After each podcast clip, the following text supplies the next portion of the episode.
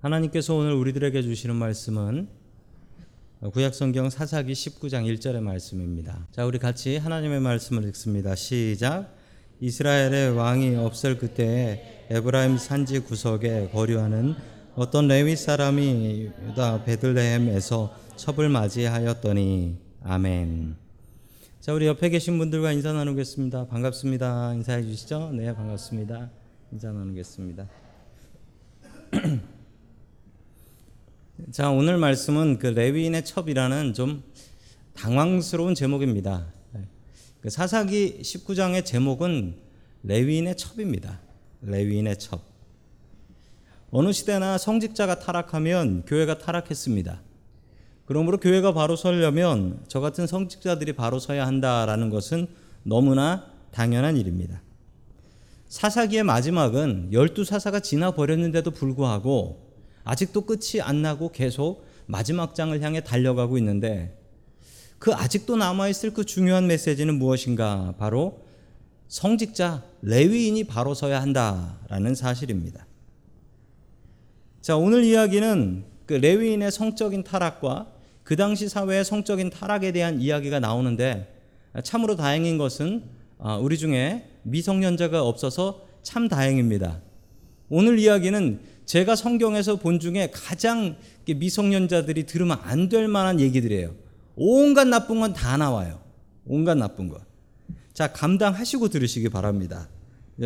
이, 이 본문은 이게 설교로 잘 하지 않습니다. 워낙 엉뚱한 얘기들이 너무 많아가지고.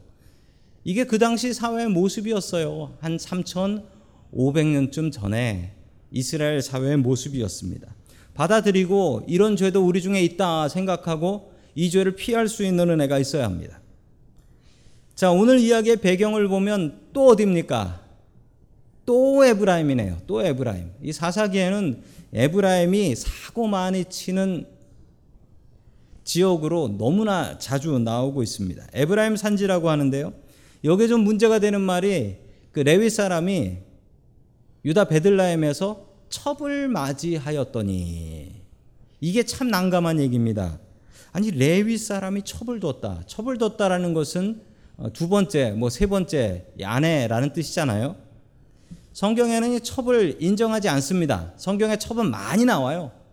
야곱도 아내가 둘에다가 또 첩에다가 해서 넷이었단 말입니다. 성경에 그런 사람이 나온다고 해서 그게 맞다라고 생각하시면 안 됩니다. 우리 창세기 처음에 보면 뭐라고 나옵니까? 태초에 하나님께서 남자 하나하고 여자 하나를 창조하셨어요. 그때 하나님께서 남자 하나하고 여자 열 명을 창조하셨으면 그래도 돼요. 그런데 분명히 하나님께서 남자 하나, 여자 하나를 창조하셨어요. 그러니까 능력이 된다고 아내를 둘, 셋 데리고 산다든지 능력이 된다고 남편을 대여섯 데리고 산다든지 이거는 안 될 노릇입니다. 거의 뭐 내가 미쳤냐 그러게라는 눈치로 저를 바라보고 계시네요. 자, 그리고 또한 이 미국에서는 벌써 합법으로 되어 있는 동성 결혼도 성경은 절대로 부정하고 있습니다. 하나님께서 한 남자와 한 남자를 창조하셨으면 모르겠어요. 한 여자와 한 여자를 창조하셨으면 모르겠어요. 아니 처음에 만들 때 한 남자와 한 여자를 창조했는데 이걸 어떻게 바꿀 수 있어요? 이게 우리 마음대로 바뀌는 겁니까? 이거 바뀔 수 없는 거예요. 세상 간다고 그거 따라가시다간 큰일 납니다. 하나님께서는 분명히 한 남자와 한 여자의 결혼을 성경적인 결혼으로 창세기에서 처음부터 인정하고 있습니다. 그 외에 많은 사람들이 동성애라는 죄를 짓게 되지요. 자, 계속해서 2절 말씀 봅니다. 2절 말씀입니다. 시작. 그러나 무슨 일로 화가 난 그 여자는 그를 떠나 로 돌아가서 석달 동안 머물러 있었다. 아멘. 자, 무슨 일로 이 여자가 화가 납니다. 무슨 일로 화가 나가지고, 자, 화가 나가지고 떠났다라고 하는데, 영어 성경에 보면 뭐라고 나오죠? unfaithful이라고 나오죠? unfaithful은 무슨 뜻인가요? 화가 났다라는 뜻이 아니라 바람 났다라는 얘기입니다. 바람 났다라는 얘기예요. 자, 바람 나가지고 집을 떠나버립니다. 집을 떠나버려요.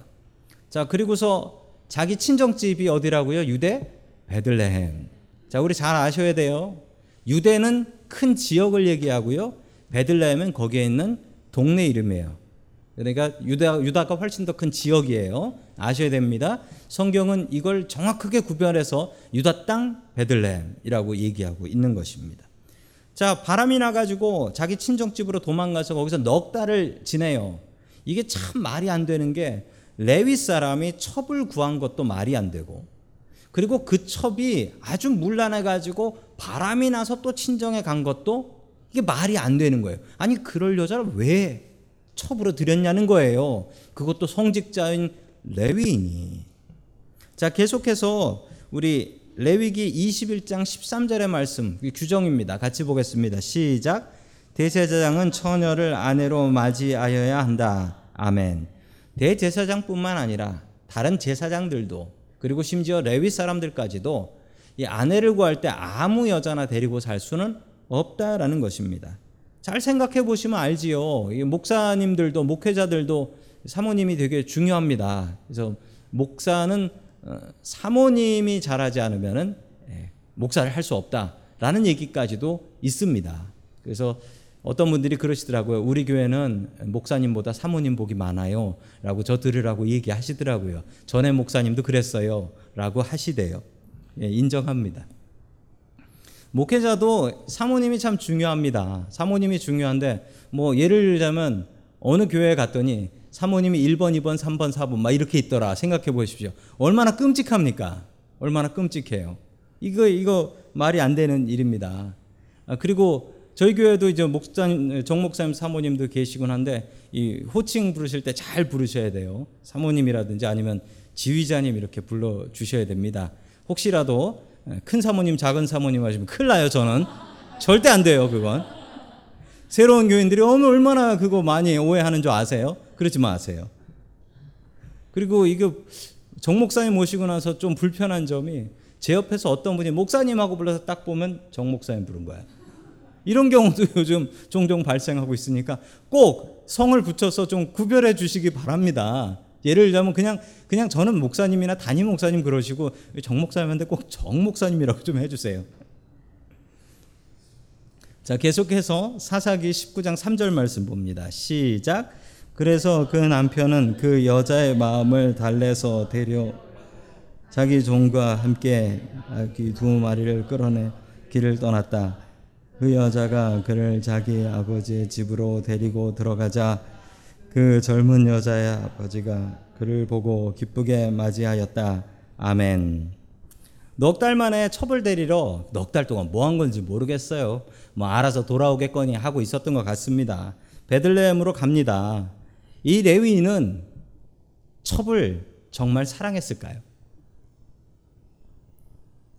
내 남편이 나 사랑하는지도 모르겠는데 이런 것까지 알아야 되냐고요?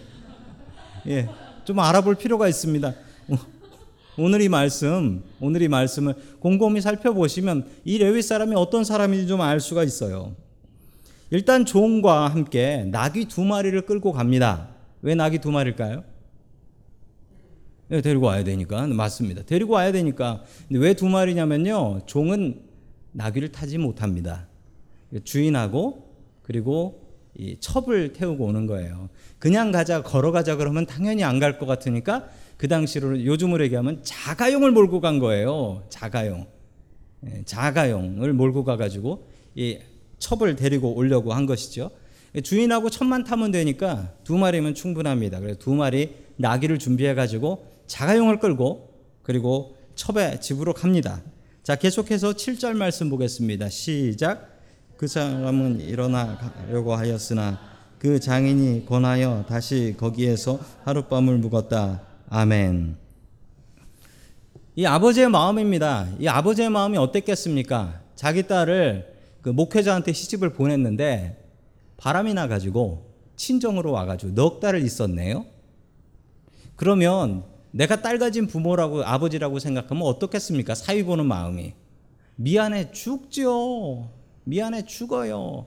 그리고 내 딸이 이제 가가지고 또 가서 대접이나 제대로 받을까? 이러다 쫓겨나는 건 아닐까? 이런 마음일 거예요. 그래서 장인 어른은 가려고 하는 사위를 아니 하루만 더 있어. 그러면서 또 잔뜩 먹이고 또 하루만 더 있어. 잔뜩 먹이고 한참을 이렇게 붙들어 둡니다. 그 아버지의 마음 이해하시죠? 이 장인 어른의 마음. 사위에게 조금이라도 좀 베풀어서 내 딸한테 좀 잘해줬으면 좋겠다. 이 마음인 거예요. 자, 15절 봅니다. 시작. 그들은 기브아에 들어가서 묵으려고 그리로 발길을 돌렸다. 그들이 들어가서 성읍 광장에 앉았으나 아무도 그들을 집으로 맞아 묵게 하는 사람이 없었다. 아멘. 이 기브아라는 곳으로 가는데 이 기브아는 베냐민 지파의 땅이었습니다. 이제 좀 있으면 베냐민 지파하고 전쟁이 일어나게 되는데 그 발단이 되는 사건이 이겁니다. 에브라임으로 돌아가는 길에 날이 저물어서 기부하라는 곳에서 하룻밤을 묵게 되었다라는 것이죠. 어느 노인 집에서 묵게 되었습니다. 여기서 사고가 벌어집니다. 자, 22절입니다. 시작. 그들이 한참 즐겁게 쉬고 있을 때 그 성읍에 불량한 사내들이 몰려와서 그 집을 둘러싸고 문을 두드리며 집주인인 노인에게 소리 질렀다. 노인의 집에 들어온 그 남자를 끌어내시오. 우리가 그 사람하고 관계를 좀 해야 하겠소. 아멘. 어이구 이거 아멘 하기 참 곤란한 말씀이네. 동네 불량배들이 몰려옵니다. 그 기부하에 있는 불량배들이 몰려와 가지고 그 집을 둘러싸고 문을 두드리면서 문을 막 두드린 거예요. 그 집주인 노인에게 소리를 질렀습니다.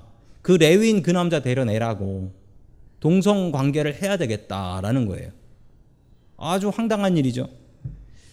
이 소돔과 고모라 사건 보면 똑같아요. 소돔과 고모. 왜 그러냐면 객지 그 동네 사람들한테는 이런 험한 짓을 못 한단 말이에요. 이웃이니까.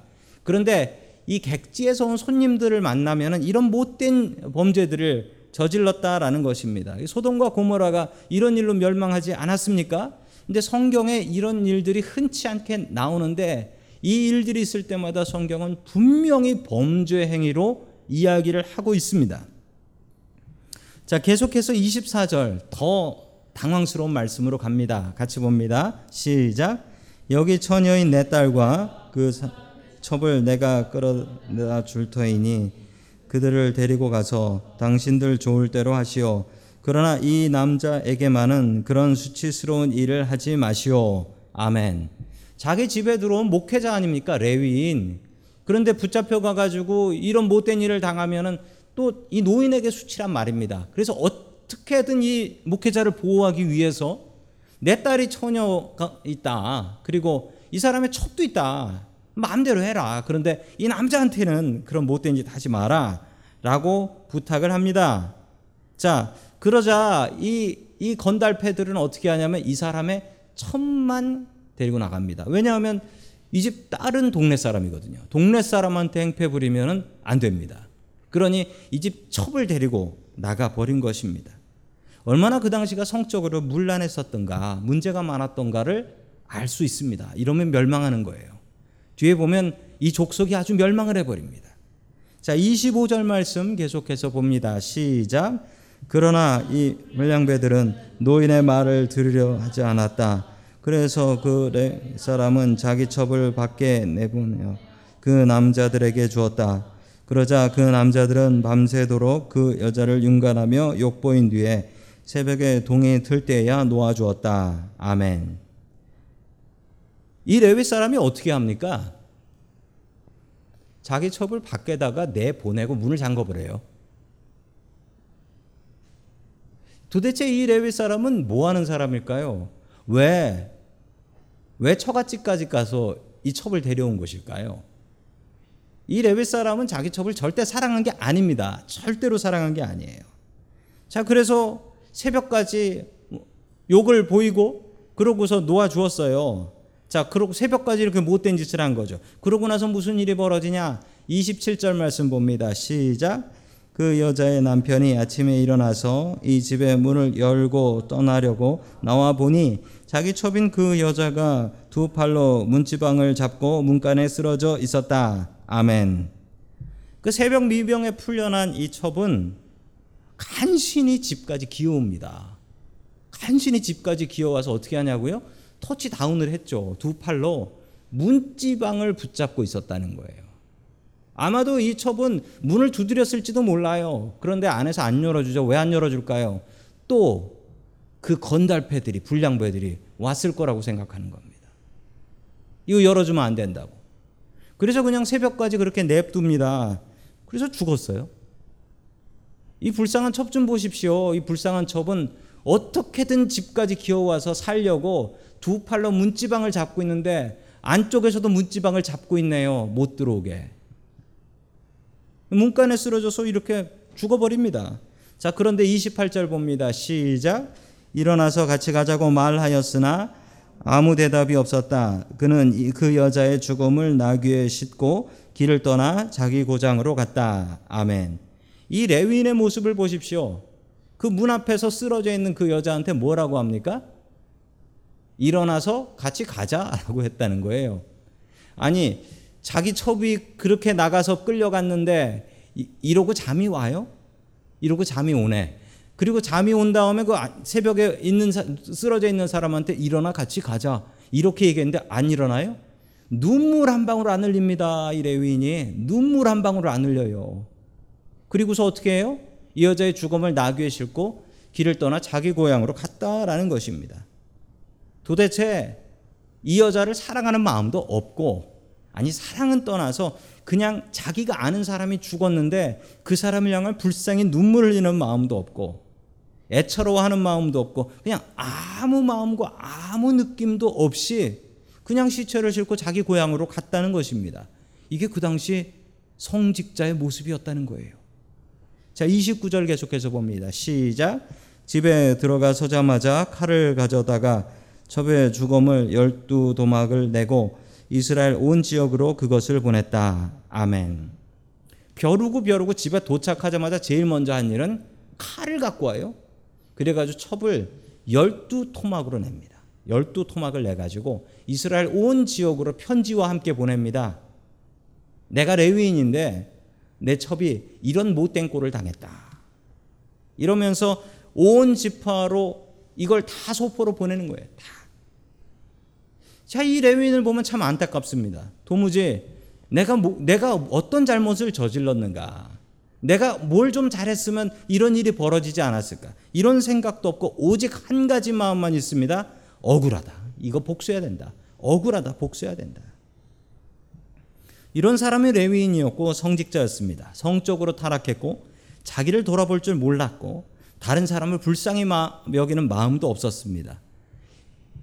이 첩의 시체를 받은 전 이스라엘은 모두 다 경악을 합니다. 아니 어떻게 레위인한테 이런 짓을 할 수 있을까? 자 그래서 모두 모여서 이 한 지파를 향해서 전쟁을 하게 됩니다. 그냥 이 레위인 하나가 참았으면 되는 것인데 이제 한 지파가 없어지는 전쟁이 시작되는 것입니다. 참 안타깝고 이기적인 모습입니다. 저는 이것을 보면서 저 같은 목회자들이 참 잘해야 된다라는 생각을 하고 또 요즘 한국에서 어떤 목사님 뉴스가 계속 나오네요. 그걸 보면서 또 안타까운 마음이 있습니다. 목회자가 바로 되지 못하면 교회가 바로 서지 못하고 또한 교회가 바로 서지 못하면 이 세상이 바로 서지 못합니다. 자, 교회 성직자를 위해서 기도해 주시고 또 교회 지도자들과 또 장로님들을 위해서 또 기도해 주시면 감사하겠습니다. 목회자가 바로 서야 교회가 바로 설 수 있고 교회 리더들이 바로 서야 교회가 바로 설 수 있습니다. 이 말씀 명심하시면서 오늘 이야기가 조금 충격적인 말씀들이지만 이 말씀을 통해서 하나님께서 주시는 교훈 온전히 마음속에 받아서 누릴 수 있길 축원합니다. 아멘.